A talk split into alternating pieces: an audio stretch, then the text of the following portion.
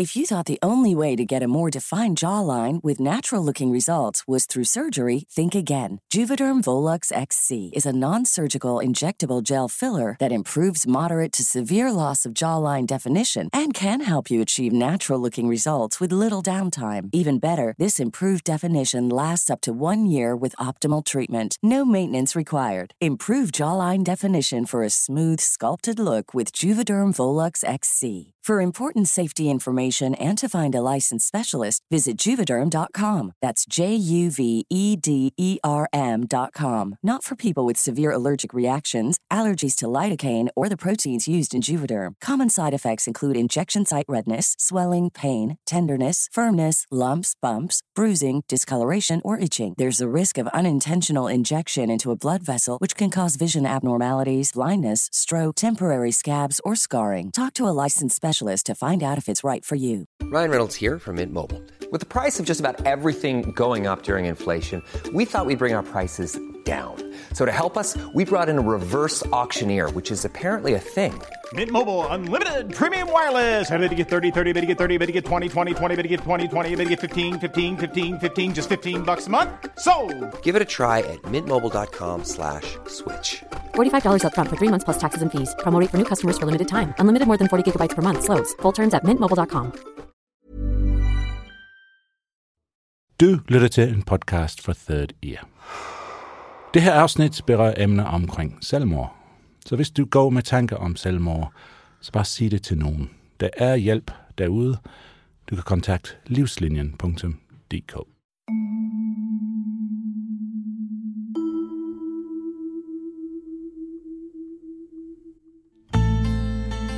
Det her er 8.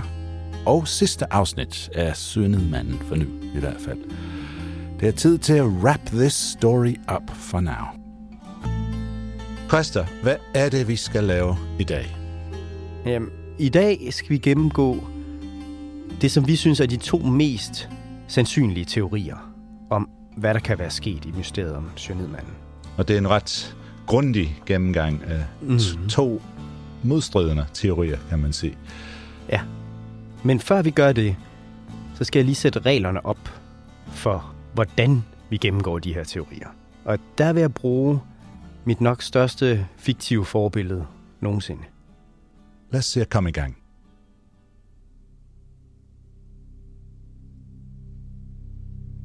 Når mesterdetektiven Sherlock Holmes møder et problem, der virker for stort og for kompliceret til, at han kan løse det, så laver han en liste. En liste over de ting, som han ved med sikkerhed i en sag. En liste af facts. Det er de facts, han skal bruge til at bygge en teori op omkring. Og alle factsene, de skal passe ind i den teori, han bygger. Hvis der er en eneste fact, der ikke passer ind, så må Sherlock Holmes droppe hele sin teori og finde på en anden.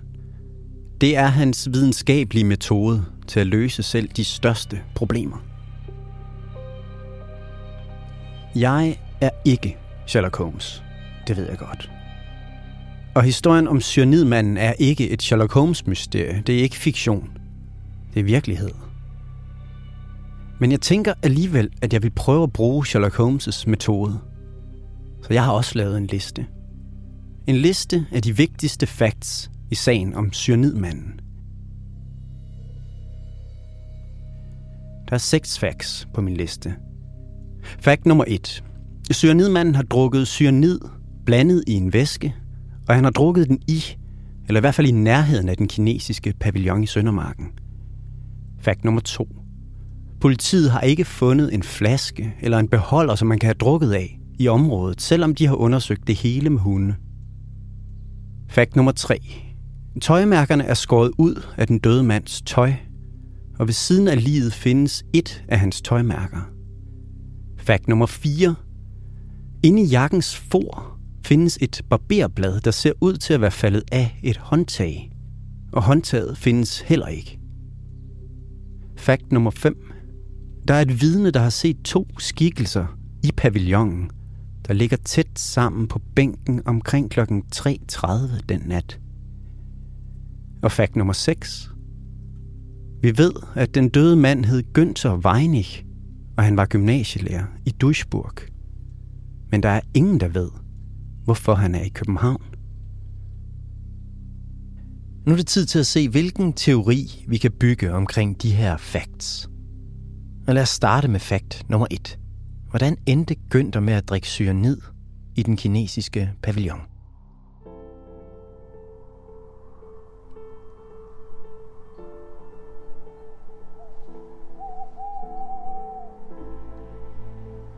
Det er natten mellem den 15. og den 16. januar 1973 i Søndermarken. Klokken er lige omkring 3. Det er ikke begyndt at sne endnu, og kun månen lyser Søndermarken op. Inde i den kinesiske pavillon på toppen af bakken, der sidder en mand og ryger cigaretter. Flammen fra tændstikken lyser hans ansigt op. Han tænder den sidste cigaret og lægger den tomme pakke tilbage i lommen. I venstre jakkelomme fandtes et stykke tom cigaretpakning. Det er Günther Weinig, der sidder der. I sin lyse cotton coat med de mørke øjne og den veltrænede og muskuløse krop. Lægemsbygning er meget kraftig, atletisk, med ret korte lemmer og veludtalt muskulatur. Günther sidder uroligt på bænken. Han har siddet et stykke tid i den kolde nat i en lidt for tynd jakke. Han har røget alle sine cigaretter, og han kan ikke købe en ny pakke her omkring. Ikke lige nu i hvert fald. Günther venter på nogen. Og så kommer ham, han venter på. En mand træder ud af mørket mellem træerne. Han sætter sig på bænken ved siden af Günther, og de to begynder en lavmældt samtale. Det her er et hemmeligt møde imellem to mænd, der har aftalt at mødes her. Det her er et godt sted til den slags møder.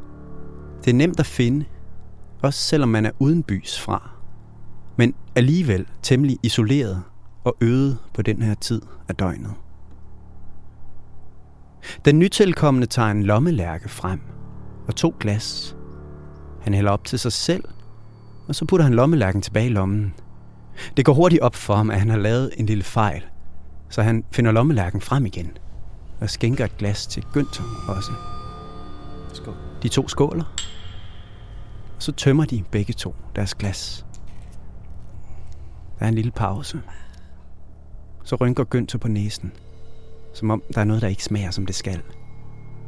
Og så kigger han på det tomme glas og på den mand, han sidder ved siden af.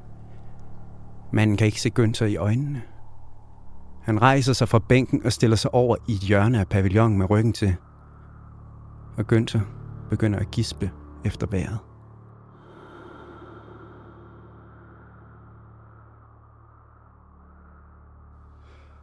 Christa, må jeg stoppe dig lige her?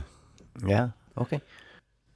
Jeg synes, det er en meget god idé at gå igennem hele historien her, fact by fact. Men jeg vil også gerne præsentere en alternativ teori, bygget på præcis de samme facts, som du har. Okay. Prøv at høre det her.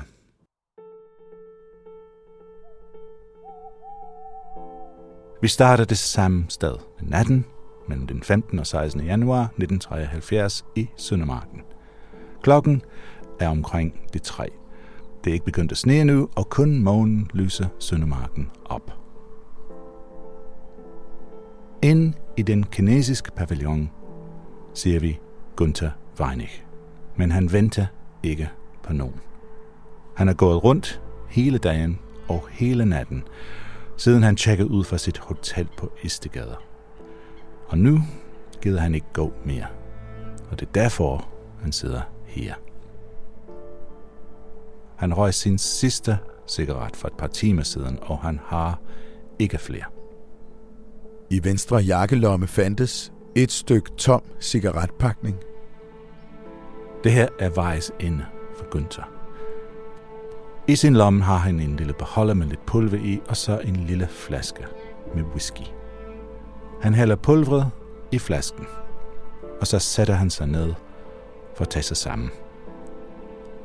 Og så, efter lidt tid, tager han en ordentlig slurk. Om få minutter er han død, og det ved han godt.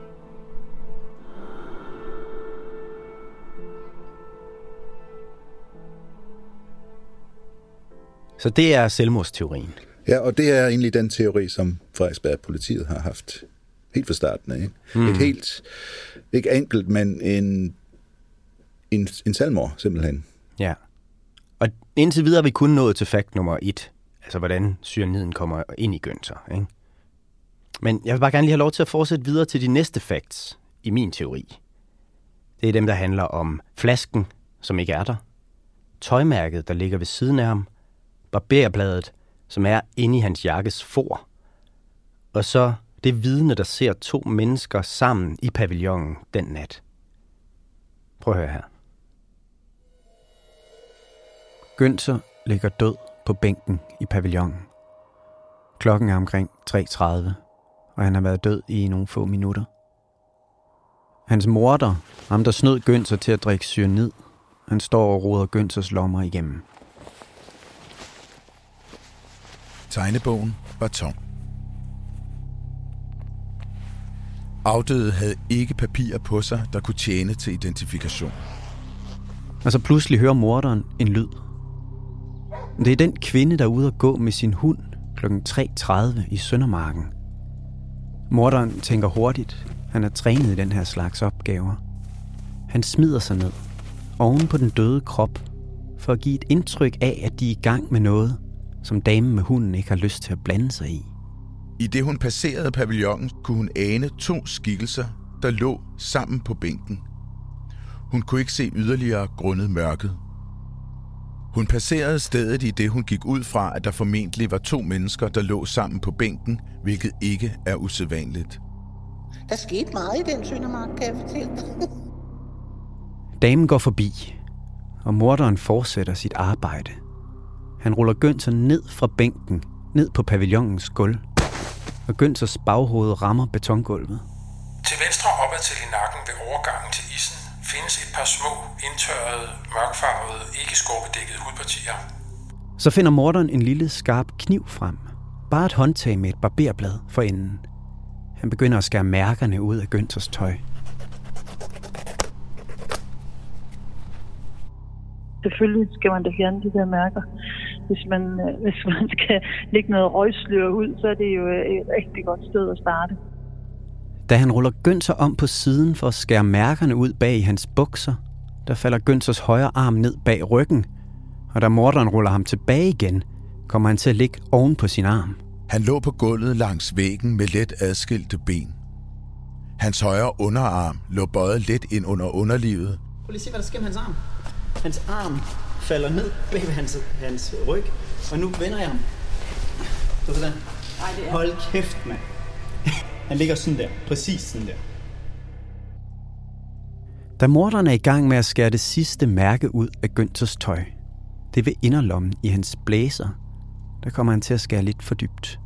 Afdødes jakkes for var ved den højre inderlomme skåret eller revet op.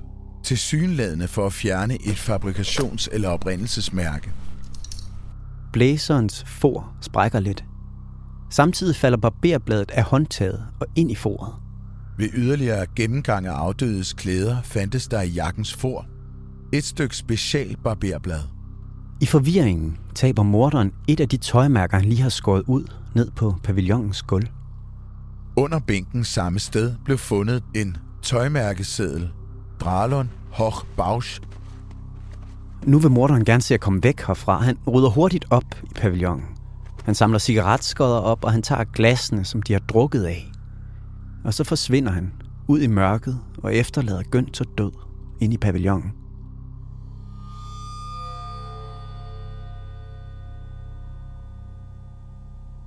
Så Costa, det er en ret farverig og avanceret teori om, hvordan det der mor fandt sted, ikke? Hvordan, mm. hvad, det, hvad det foregik.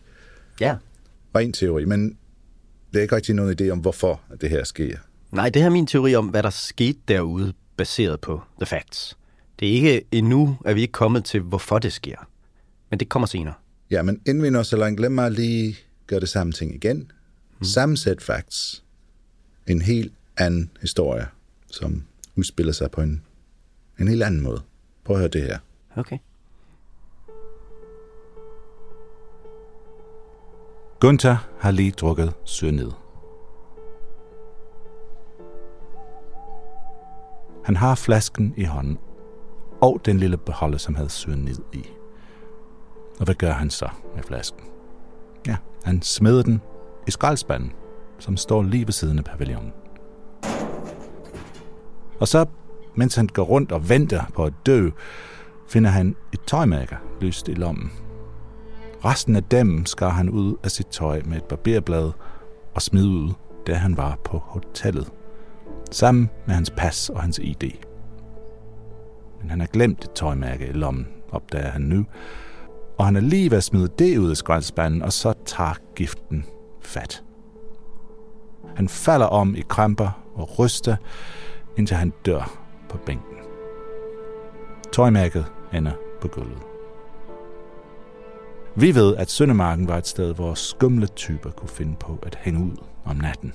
Der skete meget i den Søndermark, kan jeg fortælle dig. Så kort tid efter Gunther dør, kommer der sådan en forbi og ser ham der. Han tror sikkert, at han har fundet en bevidstløs fullerik. Han går i gang med at tjekke hans lommer for penge, se hvad han kan finde. Men det er lige der, hvor damen med hunden kommer forbi. Og det er det, hun ser. Næste morgen ligger Gunther der på jorden, uden idé, og så finder de ham der og kører ham væk. Flasken ligger i skraldespanden, sammen med den beholder, som cyanid var i. Vi ved, at Gunther blev kørt væk af ambulancen cirka kvart over 8, og at politiet kørt med.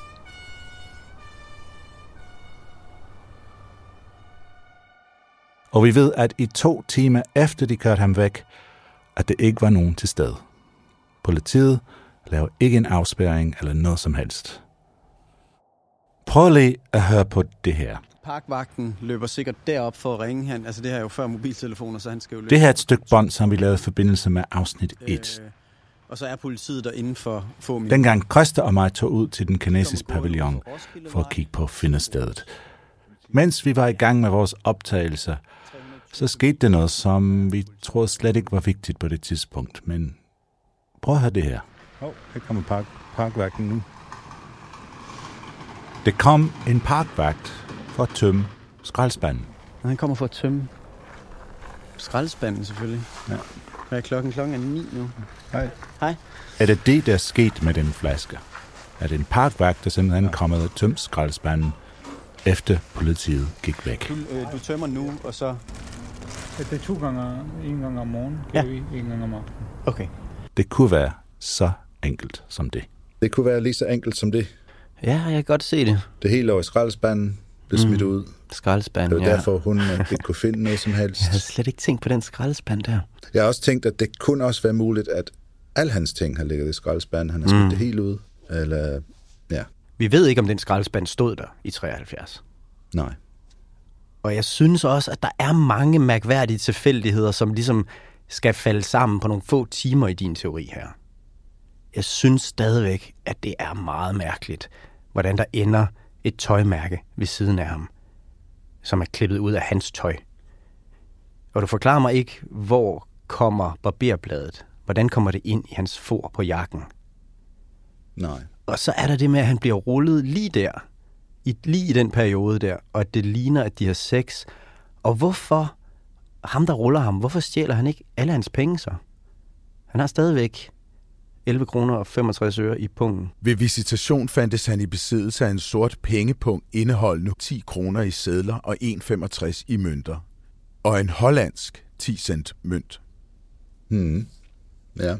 Er det muligt, at Gunther havde sex med en i pavillonen? Mm-mm. Nej.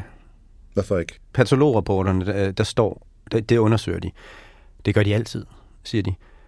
Og det har han ikke. Han har ikke haft sex lige inden han dør. Men lad os gå videre. Gå videre med den sidste fakt, vi har. Det, at vi ved, hvem cyanidmanden er. Aha. Det er Günther Weinig fra Duisburg. Prøv at høre her.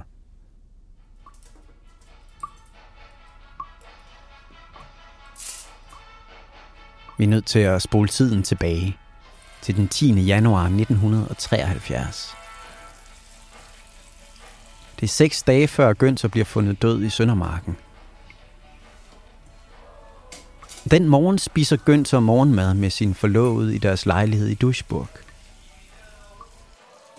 og hun siger, at han virker helt normal.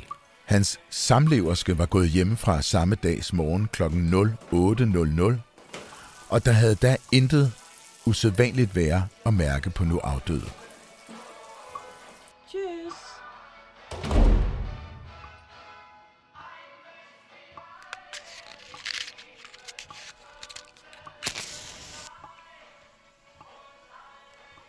Så Günther er alene hjemme i lejligheden den formiddag. Og der tror jeg, at telefonen ringer.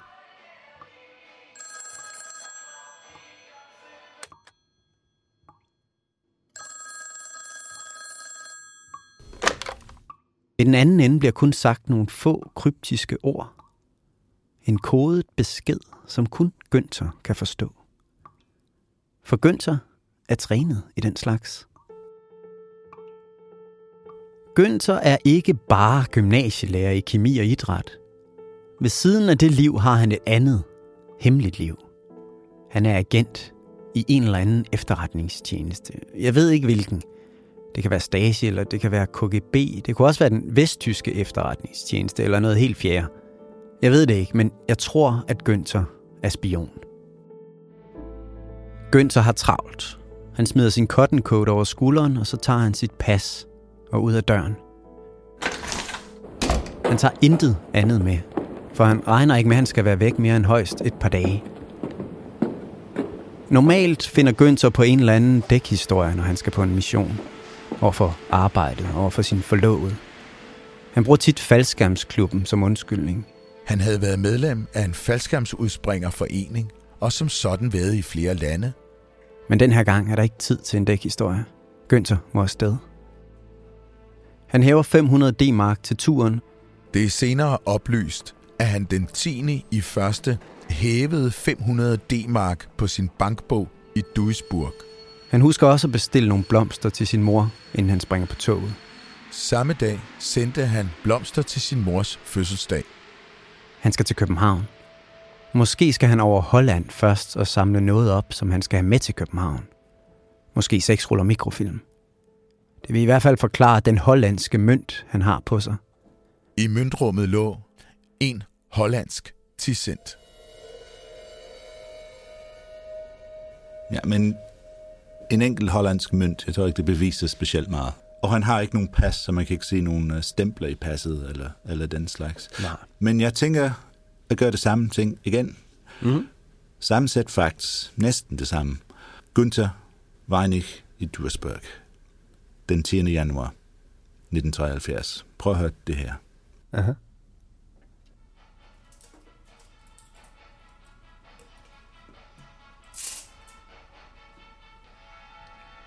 Jeg tror ikke, at telefonen ringer den dag.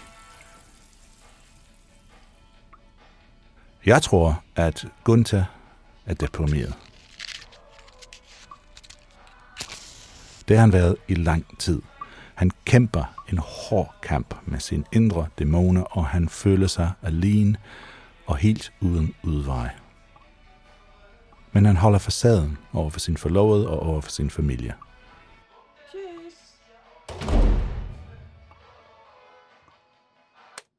Gunthers far forstår ham ikke rigtigt. Faren oplyste, at sønnen gerne ville uddanne sig til doktor i sport, men at dette havde voldt ham en del problemer. Men det gør hans mor måske lidt bedre. Husk, at hun ser den her lidt mærkelige ting til politiet på Frederiksberg. Moren oplyste, at sønnens samliv med anførte antageligt ikke havde været godt, i det hun til synladende var mere erotisk anlagt end sønnen. Hans mor siger, at hans forlovede var mere erotisk interesseret, end han var. Jeg tror, at moren tror, at Günther er homoseksuel. Og i Tyskland dengang kan det nemt have været et stort og uoverkommeligt problem for Günther. I hvert fald er Günther fortvivlet, og han har det svært. Og han er gået med selvmordstanker, og ikke sagt det til nogen. Han får fat i søger ned fra giftskabet ned på gymnasiet, fordi han har planlagt at rejse langt væk og tage sit eget liv. Han hæver 500 Deutschmark ned i banken, og så tager han det første tog fra banegården, som skal langt nok væk fra Duisburg. Men ikke før han husker at bestille blomster til sin mors fødselsdag. Et sidste farvel. Samme dag sendte han blomster til sin mors fødselsdag. Blomsterne bestilt i Duisburg.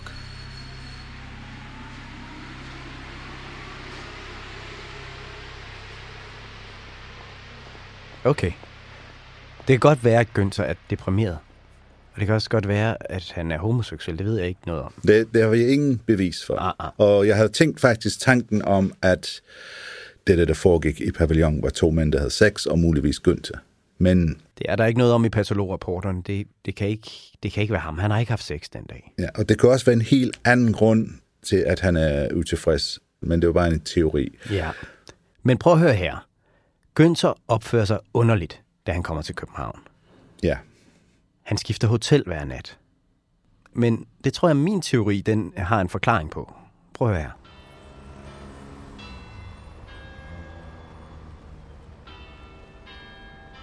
Det her er, hvad jeg tror skete, da Günther kom til København den 11. januar 1973. Han tjekker ind på et billigt hotel nede bag hovedbanegården. Og her venter Günther på en besked om, hvor og hvornår han skal mødes med sin kontakt i København. Sådan en besked kunne være en besked i en død postkasse et eller andet sted i byen, som Günther har fået besked på, hvor ligger. Hvis han arbejder for KGB, så havde de for eksempel en død postkasse inde på assistenskirkegården bag en gravsten. Hvis han er Stasi, så havde de et hult træ nede i Hundige Strandpark til den slags. Jeg ved ikke, hvor MI6 eller CIA havde deres døde postkasser, men de har helt sikkert haft dem i København. Men altså Gøn, så han tjekker den døde postkasse, men der er ikke nogen besked. Ikke med det samme i hvert fald. I den slags situationer er Günthers ordre bare at vente. Så han ringer hjem til sit arbejde og fortæller, at han ikke kommer de næste par dage. Den 11. i første fik hun af gymnasiet oplyst, at Günther Weining havde telefoneret og sagt, at han ville lade høre af sig senere på ugen.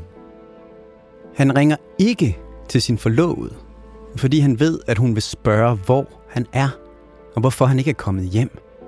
Og det har han ikke et godt svar på lige nu. Man havde da her via hotelregistret konstateret, at Günther Weining havde været på tre danske hoteller den 11., 12. og den 14. januar. Det er proceduren. Skift adresse, skift bevægelsesmønster, hvis du vil gøre det svært for nogen at følge efter dig. Den slags er Günther trænet i. Der går fire dage med at vente i København. Og jeg tænker, at Günther på et tidspunkt bliver nervøs. Inden for spionarbejde er der noget, der hedder sweating. Altså at sætte folk til at svede. Strategien er at kalde en agent til en fremmed by, og så bare lade ham vente der. Lad ham svede. Ideen er, at hvis han ikke har rent mel i posen, hvis han er dobbeltagent, så vil han på et eller andet tidspunkt gå i panik og forsøge at kontakte sin egentlige arbejdsgiver. Og så vil du vide med sikkerhed, at den agent er dobbeltagent. Og det er en forbrydelse, som man godt kan dø af i 1973. Jeg tror, at Günther afslører sig selv som dobbeltagent. Og jeg tror, at det er det, der nedkalder dødsdommen over ham.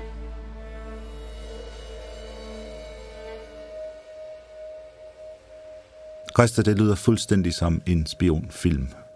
Ja, men som vores koldkrigsekspert også sagde, altså København er en spionfilm på det her tidspunkt. Ja, det fremler med spioner. Det, mm. det tror jeg, vi bevist i sidste afsnit. Men lad os prøve at tage de der sidste fire dage og se, om det kan være en helt anden forklaring på, hvorfor han opfører sig så mærkeligt. Jeg har fået et tip fra en lytter om en anden historie, som jeg synes minder om vores. Det er en historie fra Irland om en mand, som kaldte sig Peter Bergman. Hey Tim, how are things? Jeg ringer til Kieran Cassidy, som er filminstruktør. Han har lavet en dokumentarfilm, som hedder The Last Days of Peter Bergman. We made the last days of Peter Bergman back in 2013, um, and it was based on a man who went to a small town on the west coast of Ireland. When the police found the body, there was no labels on his jeans. There was nothing that was kind of identifiable of where he came from or who he was. En mand fundet død på en strand ved Irlands vestkyst. Uden mærker i sit tøj. Og ingen ved, hvem han er, eller hvor han kom fra. The, the address that he gave was fake, uh, and the name that he gave was fake. He paid by cash for everything. He had no passport, no ID. Ingen pas eller ID, eller noget som helst andet, som kunne identificere ham. Fordi det her historie foregik i 2009, kunne politiet finde en masse af optagelser af manden på overvågningskameraer. De kunne se ham, mens han gik rundt i byen og på det hotel, hvor han boede, i fire dage, inden han døde. They noticed that in the previous two or three days where he'd been in the town, he'd spent those days just going around and very discreetly getting rid of, you know, paper and contents of different bins as he kind of ensured that there was no evidence Den døde mand havde brugt to eller tre dage på at smide alt ud, som kunne identificere ham. Og han var super grundig. Og kun efter han var helt sikker på, at alt var væk, gik han ud i havet for at drukne sig. And I think if he'd got the tides right, he would have just been washed out into the Atlantic. And I think then he would never be discovered. Det er ingen den dag i dag, som ved, hvem den mand, som kaldte sig selv Peter Bergman, var i virkeligheden. Men hans sag er blevet til et mysterie, ligesom vores. On, on one way, he created this uh, mystery, and I don't think that was his intention. I think his intention was to completely disappear. Hvis tidvandet ikke havde skyllet ham op på stranden, ville han bare have forsvundet fuldstændig fra jordens overflade. Det er muligt, at Gunther brugte sin sidste dag i København på at tage sig sammen til det, han havde planlagt fra starten. Det kan også være derfor, han skifter hotel hver nat. Fordi hver nat regner han med, at det bliver hans sidste. Det var ingen tidvand, som skyllede Gunther ind. Men hvis den ekscentrisk avismand, Mogens Linsdal, ikke har startet en kampagne for at finde ud af hans identitet, vil Gunthers forældre aldrig have vidst, hvad det blev af ham. Uden Mogens Linsdal og The Copenhagen Shipping Times vil Gunther stadig ligge som en ukendt person på Solbjerg Kirkegård. Okay, Tim, men hvis Günther han gerne vil forsvinde, så er den kinesiske pavillon i Søndermarken jo ikke det rigtige sted at gøre det, vel? Nej. Altså han muligvis ved, at han vil blive fundet der. Det må han gøre. Ja, ja det, igen, det er bare en teori. Ja. Så, Og så synes jeg også, at der stadigvæk er for mange ting, som er mærkelige, og som peger på, at det her ikke bare er et simpelt selvmord. men jeg tror, at nu, efter vi har kigget på alle de her facts, Mm.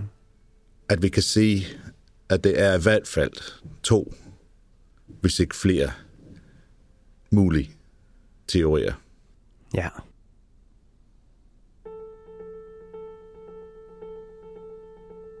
Mesterdetektiven Sherlock Holmes siger, at man med logikken skal eliminere alle teorier, der er umulige. Så står man tilbage med den teori, som er den rigtige, lige meget hvor usandsynlig den så må lyde.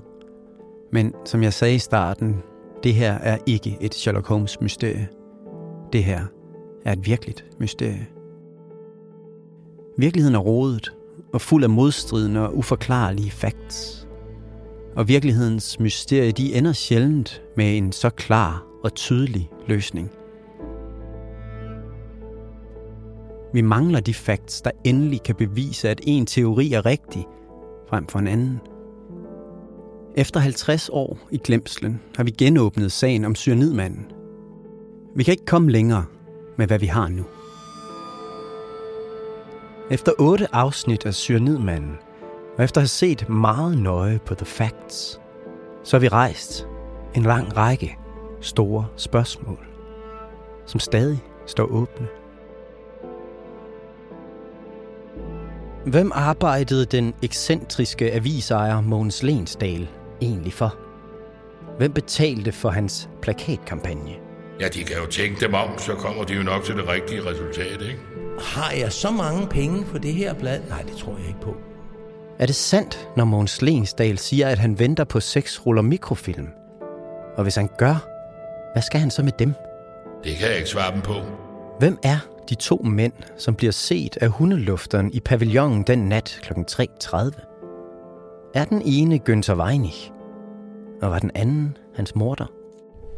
Jeg blev nødt til at sige, at det tyder jo på, at der har været en anden person blandet ind i det her på den ene eller den anden måde. Jeg tror ikke et sekund på, at det er selvmord. Hvad er det for noget ævl? Hvad blev der af den forsvundne privatdetektiv i Sverige? Og vidste han virkelig noget om sagen? He is not listed in any of the archives. It's like he's um, like a ghost.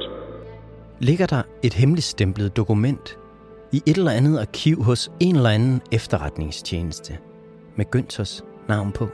Han lukkede fuldstændig i efter vores første samtale. Det var i hvert fald bemærkelsesværdigt. I'm, I'm quite sure they have a file, but we can't get access to it. Mysteriet om cyanidmanden står stadig vidt åbent.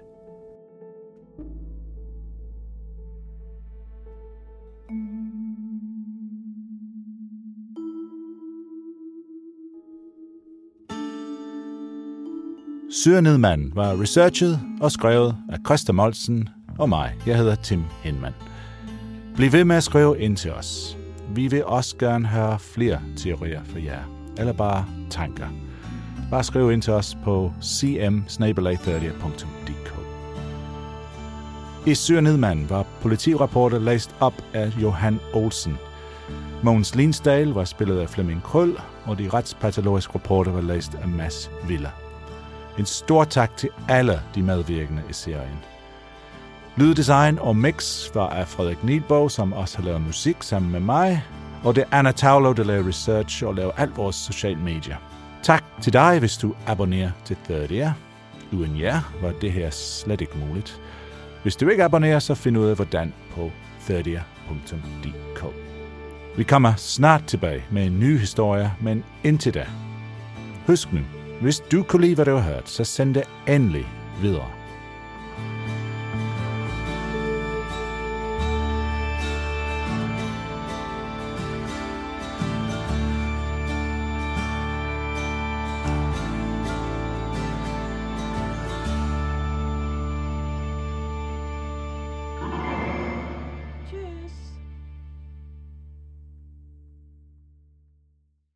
Kom med på en rejse fra Colombia til Vendsyssel med guder, advokater og en vampyrblæksprutte.